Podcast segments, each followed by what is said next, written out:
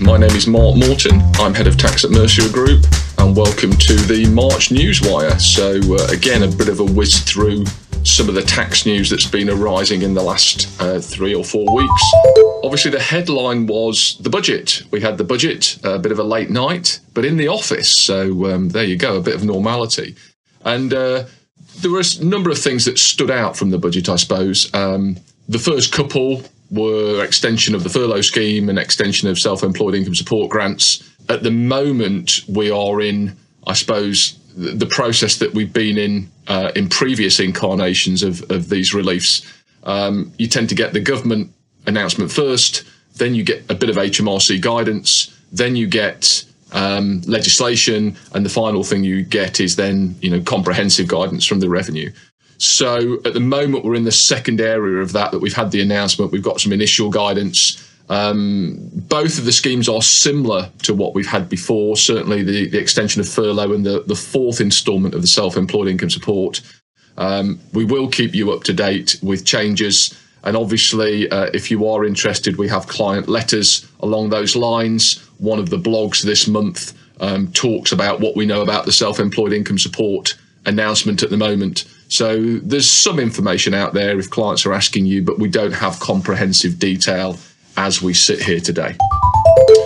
Um, the third and fourth sort of elements that I picked out was how do we pay for all of this? Uh, some eye-watering figures in the budget about how much the pandemic has cost, uh, and of course, how do we pay for it? Well, one way is raise some taxes, but the voting population doesn't tend to appreciate that, particularly if they understand the changes. So uh, rather than raise direct rates of um, income tax, the Chancellor has chosen uh, to freeze essentially most of the personal related allowances uh, right up to 26. So there are uh, increases, for example, in the personal allowance and the higher rate threshold going into the new tax year, but then no increases till 26. CGT annual exemption not going up till 26. IHT nil rate band.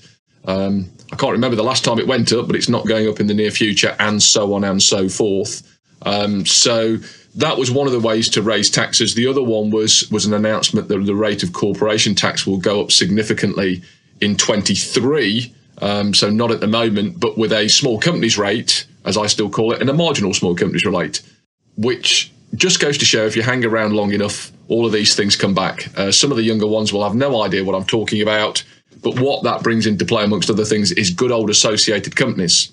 Um, so there's a bit of dusting off of some of the old ideas and old legislation being reintroduced. And those elements we will be covering, obviously, in detail in our finance bill courses in May and June. So if you are interested in those things amongst others, then obviously um, please join us on one of those courses.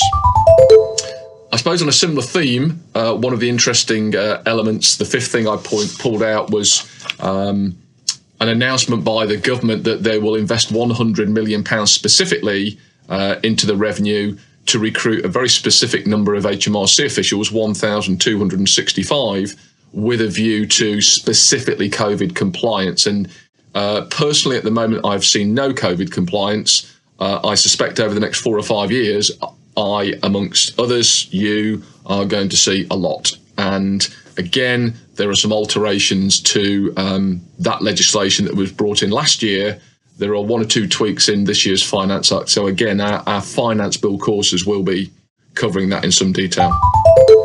The sixth element I pulled out was um, the extended loss carrybacks. Uh, again, a bit of it goes around, it comes around. Certainly, each recession I've worked through, the government have done versions of this extended loss carrybacks for three years instead of one.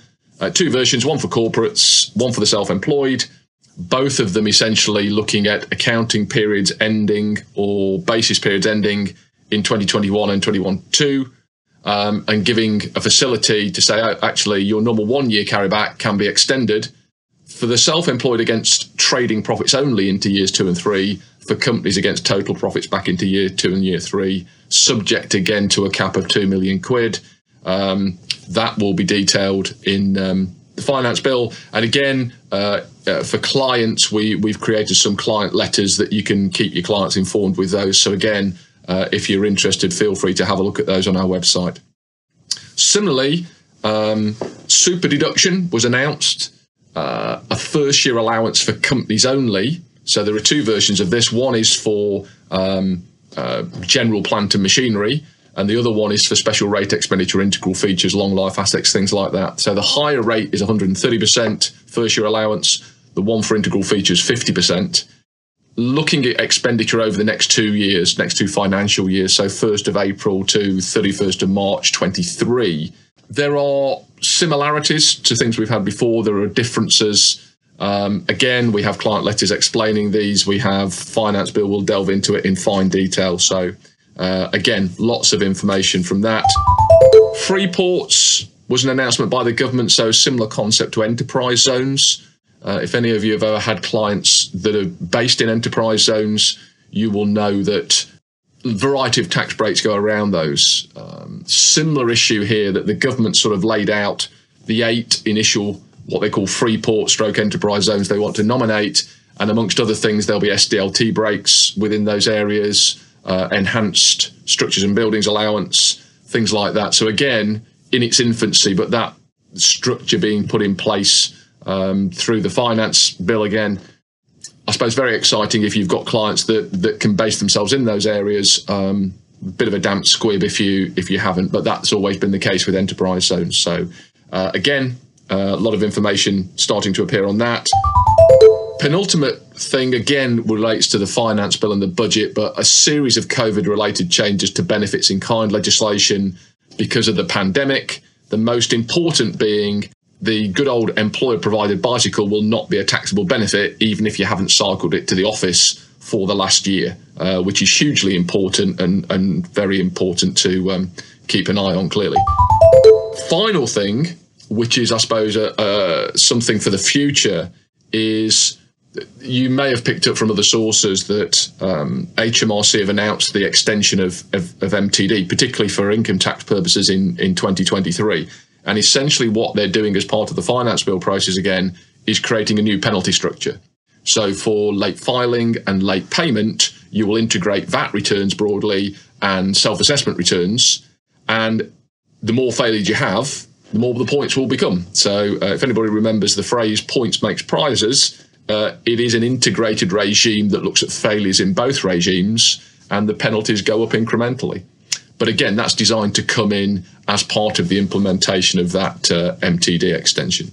So that's a, a couple of years ahead. So lots of information in the budget. As I said, it'll be covered in a lot of detail in the finance bill. Client letters are out there uh, clearly one one or two other things in the newswire that you will see. I've mentioned the self-employed income support blog. Um, one of the interesting things about that is that the initial, the fourth instalment, which is going to be due sometime at the end of April, appears to be pretty similar to what we've had before. So it revolves around fifty thousand quid, half your earnings from half your income, I should say, from um, self-employment interestingly, because we've another year down the, the self assessment cycle, the revenue are now looking at that in relation to 1920 initially, that test, and then saying you, you need to have submitted your return for 1920 prior to budget day. We will look at those tests initially for 1920 and then possibly for 1819 and 1920. And if that doesn't work, three year spread to 1920. And then the final version is a four year spread to 1920. So similar, but not the same as what we've had in the past. Um, the amounts involved initially, the same sort of grant, 80% or £7,500 sort of test, that is available as well. Slightly different though, in that you have to have traded in 1920 and 2021, so that test a bit different. And certainly when you look at the second instalment, the fifth grant, we don't know a lot about that, but one of the interesting statements was that there'll be two amounts of grant for the final version, a higher one and a lower one. And that will be dictated by how much your turnover has dropped in the year 2021, interestingly. When, of course, at the point you were able to claim that in July, um, you won't have necessarily the information at that stage to provide the client. So um, there's quite an interesting do the clients make a guesstimate with the danger of getting it wrong, or do they get their accounts prepared early? Um, sometime between April and July, uh, as long as they pay you, of course. So there's quite an interesting um, difference with the fifth grant, and you'll see what we know laid out in that in that blog.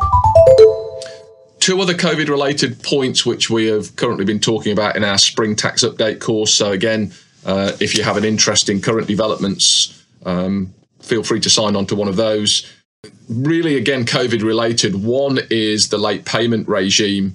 Um, the surcharge regime for self assessment, we had an announcement pretty late in the day because obviously the, the 100 quid late filing penalty was deferred essentially for a month. And what the government then did uh, as, a, as another exercise was defer the surcharge regime essentially for a month. So, in terms of payments that are outside a time to pay arrangement, then 1st of April becomes a critical point in time to avoid surcharges.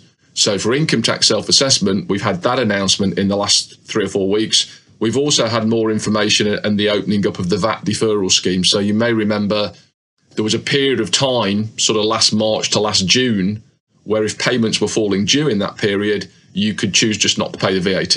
And the original terms were, well, please pay it to us by next 31st of March. But other than that, it was a pretty loose statement.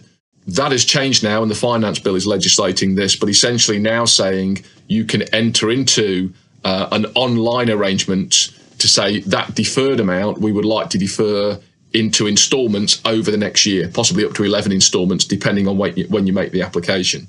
Uh, that facility is now open on the Revenue's website and is, of course, slightly different to the time to pay arrangement as well. Uh, and that arrangement not carrying any interest. Lots of different things floating around, and some of them have moved on in the last month, and those are two of the ones that have that have moved on a bit. Final thing, just to mention uh, as an aside, I suppose, or a final final closing element. We've had an announcement, and this is more of a commercial thing than a tax thing, but the government have announced grants related to Brexit to help people understand the import and export scheme.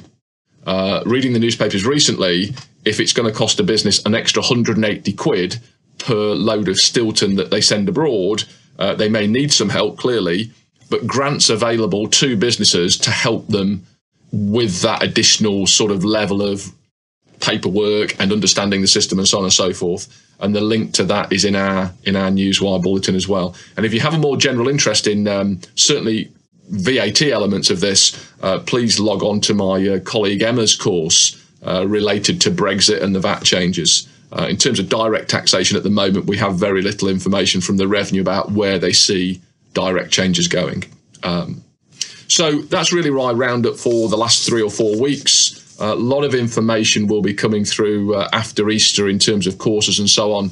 So I hope to see you, well, online in the short term, but our current aim is that from 1st of September, we are currently aiming, all things being equal, to be back in venues. So if Zoom has lost its attraction to you a little bit, uh, please feel free to join me in a hotel near you in the autumn uh, I'm prepared to go to any hotel anywhere, probably walk it the way I feel at the moment, and um, hopefully I will see you for a coffee uh, and we can discuss the strange times through which we've been living. So stay safe, uh, get your vaccine as soon as you can, and I hope to see you in the autumn. Take care. Bye. Well, thanks very much, Mark. And now it's over to the audit accounting section with me, Jeremy Williams. Well, here we are, end of March, and the long awaited consultation on the future of audit reform is finally here. We were expecting it last month. Uh, we've been uh, waiting on tenterhooks for it to turn up, and now here it is. Now, I'm not actually going to do a detailed review of the contents of the consultation in this recording because we have a separate reaction video on our website. And if you got our Newswire download, then there's a link to that reaction video in that download.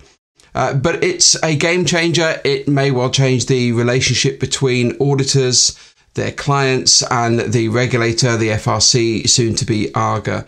Uh, and the consultation aims at delivering on almost all of the recommendations from the three main reviews that is, the Kingman review into the FRC as regulator, the CMA review into the audit market, and then probably most importantly, the Brydon review into the nature of audit itself and what it aims to uh, give assurance on. So, lots to unpack. We're going to be chewing that over uh, and giving you further updates as we go. But there's a blog article on our website, and as I say, that reaction video, go and have a look at it.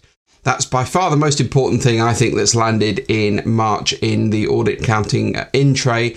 Uh, let's talk about some of the other things that are coming up. So that's audit reform. What else is happening? Well, let's talk about Companies House. Uh, it's back to business as usual at Companies House. So, first of all, the strike off procedure was reinstated on the 8th of March. We had a brief suspension of that following the, the longer suspensions last year, but that is back on now. Uh, and uh, while we're talking about back to business as usual, be aware that the filing extension that we've had, the three month extension, uh, which many companies have benefited from, comes to a close on the 5th of April. So just to remind you how that works, it's a hard cut off. So if your year end was, or sorry, if your filing date rather was due to be the 5th uh, of April, then you had a three month extension. If it's due to be the 6th of April, it remains the 6th of April. Uh, so there's no tapering down uh, unfortunately, it's just a hard cut off. Uh, so we'll be back to our normal filing deadline. And we'll have to see what happens to filing deadlines uh, following that uh, consultation for companies' house reform that we talked about uh, in previous Newswire updates. What else is happening? Well, the uh, Corporate Governance Code, we've had further guidance from the FRC on applying the Corporate Governance Code. And I appreciate that for most of you watching this, that's not going to be a relevant topic, uh, but for those who are, there's more emphasis on transparency. The Corporate Governance Code works on a comply or explain model, uh, and you need to make sure that if you're not complying, that you explain clearly in what way you haven't complied, um, specifically what have you done instead. Uh, some more transparency. It's not just an opt out, uh, but it's there to give some flexibility where needed, um, but to force companies to be clear about what they've done. Right, in other news, uh, company AGMs. Now, this may not have been on your priority list if you're dealing primarily with owner managed businesses who can meet uh, as often as they need to and can do so virtually. But if you're a, um, a larger company with a bigger body of shareholders, then it's normally incumbent on you to have a public AGM um, where your shareholders can convene. And of course, that's been uh, impossible during the current lockdown restrictions. But the principle is that you should allow people to meet uh, as soon as government guidelines allow. So we've had some guidance from the Chartered Governance Institute to talk about uh, how this practically works. And they're making the, the general point that once restrictions are, are eased and once we can hold meetings again, then companies should look to hold public meetings as soon as they can but they may well want to make those hybrid meetings to allow people to attend virtually, but also giving some people the option to attend in person. So it's sensitive to government guidance, uh, and that will be an ever changing position. Uh, we've got deadlines, of course, for easing the lockdown, but those are um, are not fixed in stone. So uh, you need to keep up to date with the government restrictions. Um, but if you're dealing with a company with lots of shareholders and a company that normally holds AGMs, then go and check out that ICSA guidance. So, what else? Uh, operational separation of audit firms. Now, this is part and parcel of the BEIS consultation. Uh, there are uh, going to be principles for operational separation that the regulator will have to take forward. And the FRC has already drafted its principles for operational separation of the Big Four. Uh, and that sets out how it will work with those firms. Um, the firms are largely voluntarily moving in that direction in any case, um, but it gives the regulator some clear guidelines as to what to do uh, if they don't think the separation is happening quickly enough or far enough. Other points to come up. Um, there's been some small amendments to IFRS.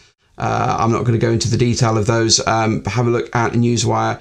Um, they're to do with the difference, for example, between accounting estimates um, and changes of accounting policy uh, and they're coming in in a couple of years' time. So we've got quite a long run time for those IFRS changes to come in. Details in Newswire. Here's a slightly odd topic. The FRC's Financial Reporting Lab are reporting on the use of virtual reality in corporate reporting. Yes, you've heard it here. You will be donning headsets to read sets of accounts in the future, or will we? Uh, have a look at the consultation. Uh, if you've got a busy day, I would put this towards the bottom of your pile of things to look at um, but you may find it of interest. So, what else is happening? Well, if you deal with solicitors, then you need to know about Tech 1 stroke 21 AAF. This is the latest guidance from the Institute about the new solicitors' client money regime. If you're involved in this regime, you'll be aware that the rules changed significantly on the 25th of November 2019 and the new guidance outlines the new regime, gives you some background to that, and will be very helpful for anyone who is conducting SRA assignments at the moment. Now, we're running plenty of specialist courses on this uh, virtually, so please make sure that you're checking with us for the latest technical update if you're working for solicitors. I think the last point on our list is the changes to quality management standards. Now, those changes themselves are pretty important in nature, but whenever big changes happen to key standards, there's usually a flurry of further updates that need to happen to any other standards that have been affected. And that's already happened to the auditing standards. Uh, there have been conforming changes to those, but we've now seen issues of uh, conforming changes to the various other assurance related standards from the IAASB. So if you're using any of those non-audit assurance standards for work, then just be aware that they have been updated briefly for the quality management suite. And that's about it for March. Spring is with us. Uh, hopefully the hairdressers will be open soon. Um, and we can all start to get out and uh, and meet people in the not too distant future. So please carry on staying safe, uh, abide by the government guidelines, but let's keep every finger crossed that there are better times to come, um, not uh, too far away around the corner. Uh, let's hope for some spring weather as well. We'll be back at the end of April, so look after yourselves and we'll see you then.